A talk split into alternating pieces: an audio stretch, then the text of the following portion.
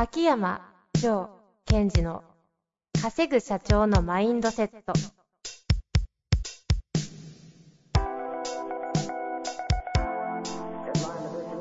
なぜ一流の経営者たちはぶつかる壁を次々と越えられるのか。そこに隠されたマインドの正体。ポッドキャスト「稼ぐ社長のマインドセット」は上場企業から中小企業まで。エグゼクティブコーチングトレーナーとして人材開発を行ってきた秋山城賢治が経営や人生で役立つマインドの本質について分かりやすく解説しますこんにちは、遠藤和樹です。秋山城賢治の稼ぐ社長のマインドセット。秋山先生、よろしくお願いいたします。はい。よろしくお願いします。すいません。やっちゃいました。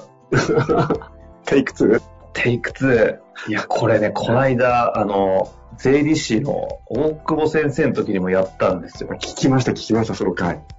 聞きました？聞いた、聞いた。大笑いしてた。私聞きながら。テイク3までやったんですけど、いや、なんかね、 Zoom 収録、レコーディングボタン、あの、押し忘れ、いあの、起きがちなんですよね。いやいやいや。リアルでや、ね、起きることありえないんですけど、あの、なんだろう。え、弁解じゃないや、サポートするつもりはないですけど。してください起きますよ。起きます、はい起きます。起きます。だって、ボタンがリアルじゃないじゃないですか。画面上のボタンなので存在してないので、あとは前も言ったように、ここは今からはい収録するよって空気になってないんですよ。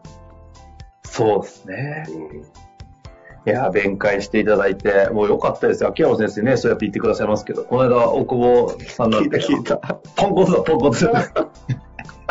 新卒1年目か、みたいな。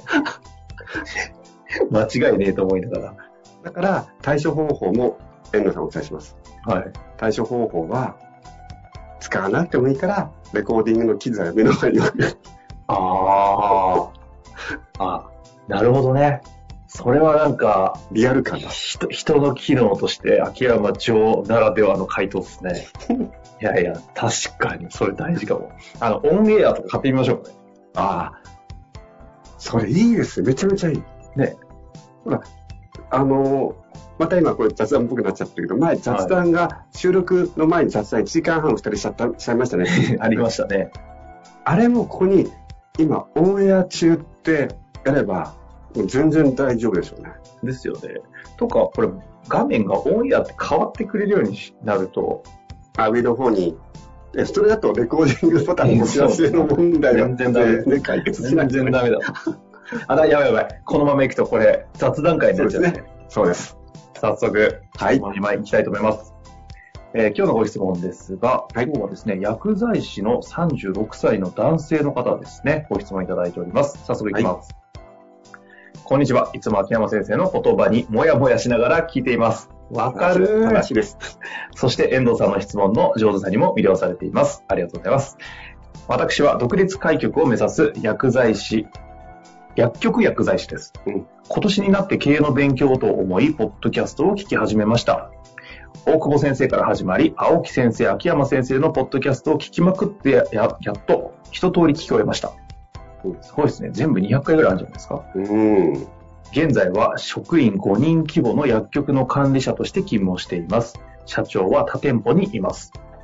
そして患者さんへのお役立ちを意識し、職員を何とかマウンティングし、どうやったらリソースとしてうまく使えるか悪戦苦闘しながら日々の業務を行っています。そんな中、社長から事務職員のレベルアップの仕事を言い渡されました。秋山先生の話では職員の成長はチームリーダーとして本来の仕事ではないとされていますが、今回それが私の仕事になってしまいました。私も事業所としての仕事の加速には職員のレベルアップを期待するところはあります。これまでも事務職員の意識を変えようと努力したことはありますが、安定無変化を望む人たちにはそれをしたいと心から思ってもらうことができずに諦めかけ1年ほどが経っていました。そんな中、秋山先生のポッドキャストに出会い、現在は無理な変化を求める言葉をかけず、安心してもらう、マウンティング、褒める、えー環境を与えるを続けている、えー最中です。うんそこで人を育てるという点において、私がさらに成長するため、今回私に新たに与えられた仕事を加速する方法を教えてください。また、秋山先生は名古屋でセミナーを開催することはあるのでしょうか？あるならばぜひ参加したいです。とはい。いうご質問ですね。すごいですね。ココロナど真ん中の最中なんですけど、セミナー開催まで求めていただいてますが、はい。あの、普通にアカデミア、ズームでやってるんでね、ぜひ参加していただけたらそうですね。面白いと思います。いいですよね。はい。で、えーこの方は今、あの、お店を任されてるんだけども、将来、えー、独立したいと。独立もイメージしてると。はい。で、えっと、いや、この人かなり物事をしっかり捉えてる気がします。うんうん、で、例えば、あの、私の話、秋元先生のな話の中で、職員の成長、職職員の成長はチームリーダーズの本来の仕事ではない。このことについて、あの、確認、初めて聞く方もいると思いますので、あ、そうですね。はい。確認しておくと、えっと、マネージャーとかの仕事は、メインの仕事は、社員教育じゃないですよという言い方をしています。うんうんうん。だけどなんか社長とか上司から、えー何々君を成長させろとか、何々を面倒見ろって言われちゃうけど、本来のミッションはそこじゃないですよねと。本来のミッションは、与えられたゴールを達成するっていうのが本来のミッションですよと。うんうんで、そのためにメンバーを、こう、の力を引き出すことは重要だけど、社員教育がアウトカムじゃないですよって話ですよね。うんうんううんん、そこを捉えてる。で、えっと、そんな中、また彼はまた、えっと、ししっかりとやっていただいてて、結局、えっと、その人それぞれが自分の仕事に対する距離感って違うじゃないですか。はい。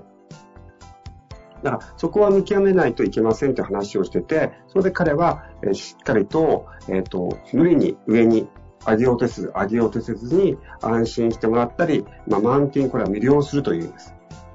ことをやってるってことですよね。うんうん褒めるとか。うん。はい。で、あの、こういうケースって今非常に多いですよね。つまり、リーダーの方が本当に主体的に、えーより加速しようとか、はい。チームを強くしていこうと思ってはいるものの、その部下の方がどうしても、えー安定傾向の方であると。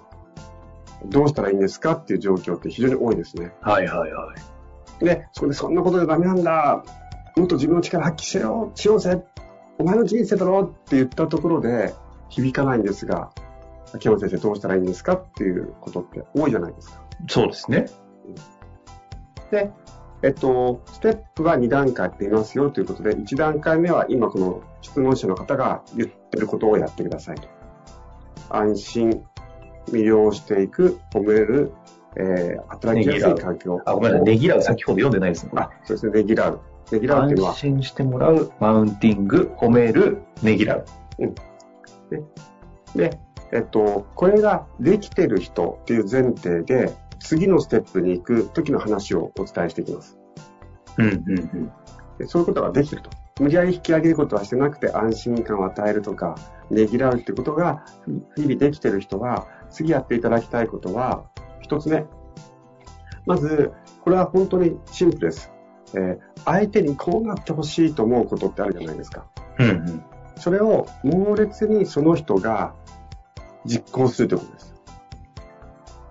相手にこうなってほしいって思うことを自分が実行する。そうそうそうそう。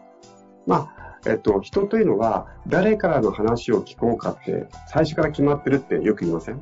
うんうんうん。誰の話を聞こうか。例えば、よく子供、小学校の子供が、もう最初からあの先生の話は聞く。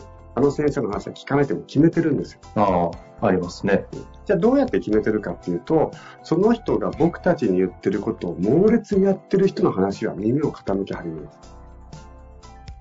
ですから、もし彼がえ部下の方に対、メンバーの方に対してもっとチャレンジングになってほしいと思うならば、あなた自身が、えー今自分ができない苦手なことをチャレンジしていってほしいんですよ。うんうんうん。というのは、あの、上司の方ができることをガンガンやったとしても、部下の方って、それは、なんとかさんの中はできるんだよねっていうふうになっちゃう。ところが、明らかに、ううちの上司、あれ苦手なんだよな。あれ嫌がってるんだよな。でも、やってるんだ、へーっていうのを作ってください。ほうほうほう。で、次に、次に、えっ、と、部下の成長を促す場合に重要なことっていうのは、これからどういう人が必要かというと、まず自分で考えられる人じゃないですか。うん。うん。で、この自分で考える答えを導くという思考習慣がない方がいらっしゃるので、そのトレーニング、自自発性的な話ですか？自発性の手前、自分でアイデアを出すということをしああ、その前の話ですね。うんうん自発性の前ですね。だから例えば、君だったらどうする？っていうと、考えないんですよ。いや、特に。これは自分のアイデアを出すと、えっと、責任を取取らなくちゃいけないと思っちゃうから。うん。うん。だから思考習慣がないんです。自分で答えを見つけるっていう思考習慣がない方には、えっと、こんなやり方を私はお勧めします。相手にアドバイスをもらうということです。えーちょっとさ、あのー、遠藤さんさ、聞きたいんだけど、僕こういうことで悩んでるんだけど、ちょっと君だったらどうするか、ちょっとアドバイス教えてっていうふうにうん。うん。そうすると、相手としては、言ったことに対しての責任はまだ取らなくていいので、僕だったらですか、うん僕だったらこういうふうにしますかね、みたいに、その問題解決の思考の癖がちょっとずつついてくる。アドバイザーになってもらうっていう、そうですた立ち位置を取ってもらうんですね。はい。ああ。よくやってますよね、秋山先生ね。うん、うん、うん。どんな人にもね。で、さらに、それがちょっと他人他人のことだからポンポン考えられるようになったら、次は、その与えてるセクションの専門家としてアドバイスを、プロとして扱うと。うん。いや、俺さ、このことについては全然わかんないんだけどさ、あの、遠藤さんって今、こういう仕事やってもらってるんじゃんその、そその立場のプロとしてアドバイスくれない？みたいに、プロとして今度はアドバイスをもらうという段階ができる。うん。このアドバイスをもらうってことをやった後に、少しずつその人に自立心とか自尊心がちょっと出てくるので、そうなってくると初めて、ねえねえ、そういえばさ、みたいな。遠藤さんって将来どうなりたいの？って聞く。うん。うん。で、このどうなりたいの？って聞くときにコツがあって、あの、私が使ってるコツは、どうなりたいって聞くとなんか言っちゃうと、だったらそれ目指せっていうふうに言われてきたんですよ。うん。うん。だから、あの、将来さ、なんかこう、どうなりたいっていうか、どんな風になりたいっていう、その風とかっていうつけることによって、あまりぐっと差し込まないようにしながら相手のなりたい姿っていうのを聞いてあげるっていう方法があります。うん。うん。よく子供とかに将来どうなりたいっていうのに答えられない子もいるので、将来さ、どんな風になっちゃいたい感じがするっていうその言葉をまろやかにして、自分の未来像っていうのをこう引き出すってことをやります。これはあのテクニックとして今みたいな話があると思うんですけど、その裏側にある前提は、安心感を与えるの後に、うん。自立。などどういうプロセスですか？自立、安心感、安自立。安心感の後に自分で考える。はいはい。ちょっと問題解決に対してソリューションを考える癖をつけさせて、次はプロとして扱ってあげて、自尊心。うんうん。だから自分で考える、安心の後は自分で考える力のトレーニング、次はプロとして扱う自尊心、で、次に自分の未来像を思い浮かべさせる。うん。で、二年自分の未来像を思い浮かべさせるって、これ、ゴール設定をさせてるんですよ。うんうん。だから、安心安定とか望んでる人に、将来どうなりたいのっていうのは、本当はタブーなんですよ。だから、あ秋山用語で言うアウトカム設定的な次元ですよね。はい。アウトカム設定をするということは、そこに対して自分がコミットをしていくという意味だから、こういうタイプの方をこう促していくためには、あの、今の段階を踏んであげた方が生きやすいかなというのが。で、なるほど。例えば、その、え、どんな風になりたい感じなの？って、いやー、特にないですけど、まあ、もしできるのはこんな感じかなって言った後に、そっか、じゃあそのためにどうすればいいとか言わないこと。うんうん。もうそれをざ散々からやられてきて、飽き飽きしちゃってるので、飽き飽きっていうか、嫌な思い出があるんでしょうね。もし少しでも将来の自分のなりたい姿を言ってくれたら、ああ、なるほどね。あ、そうなんだ。あ、教えてくれてありがとう。また話聞かせてねって終わりにする。うん。そ、そこのポイントはどこですか？何を？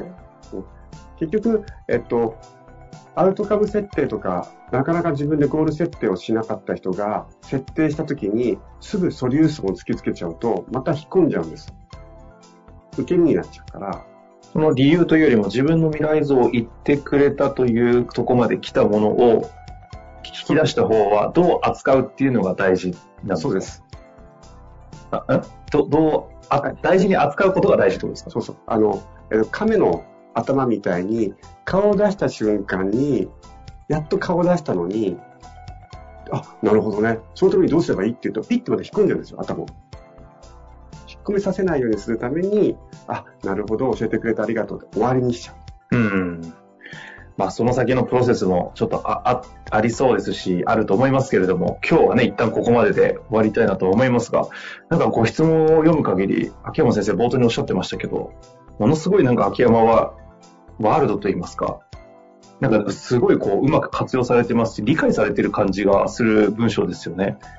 そうですね。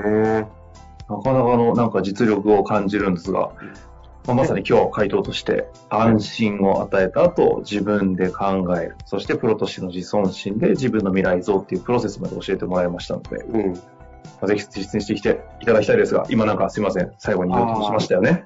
あの、嫁様、これってなんか私が言ったのはすごい優しいねっていうふうに聞こえる人もいますが、逆に言うと優しくなくって、その人を緩やかにステージから降ろさせないようにしてるってことなんです。ですね。全然優しいなんて思ってない気気もしますけど。その感覚、相手がちゃんと自分の人生のステージに、えー、コミットしながら、えー、前に進むような働きかけを、この方がマスターしていただければ、いつでも使えるようになるので。あこういう優しいね、アプローチを取ってくれる上司に出会えたら幸せでしたよね。ほら、優しいじゃないですか。優しい風に見えて、逃がさない。全然優しくないですよね。いや。はい。ということで、ぜひ、厳しい上司になっていただいて、実行していただけたらと思います。そうですね。というわけで、ありがとうございました。ありがとうございました。本日の番組はいかがでしたか？番組では、秋山城賢治への質問を受け付けております。ウェブ検索で、秋山城と入力し、検索結果に出てくるオフィシャルウェブサイトにアクセス。その中のポッドキャストのバナーから質問フォームにご入力ください。また、オフィシャルウェブサイトでは無料メルマガも配信中です。ぜひ遊びに来てくださいね。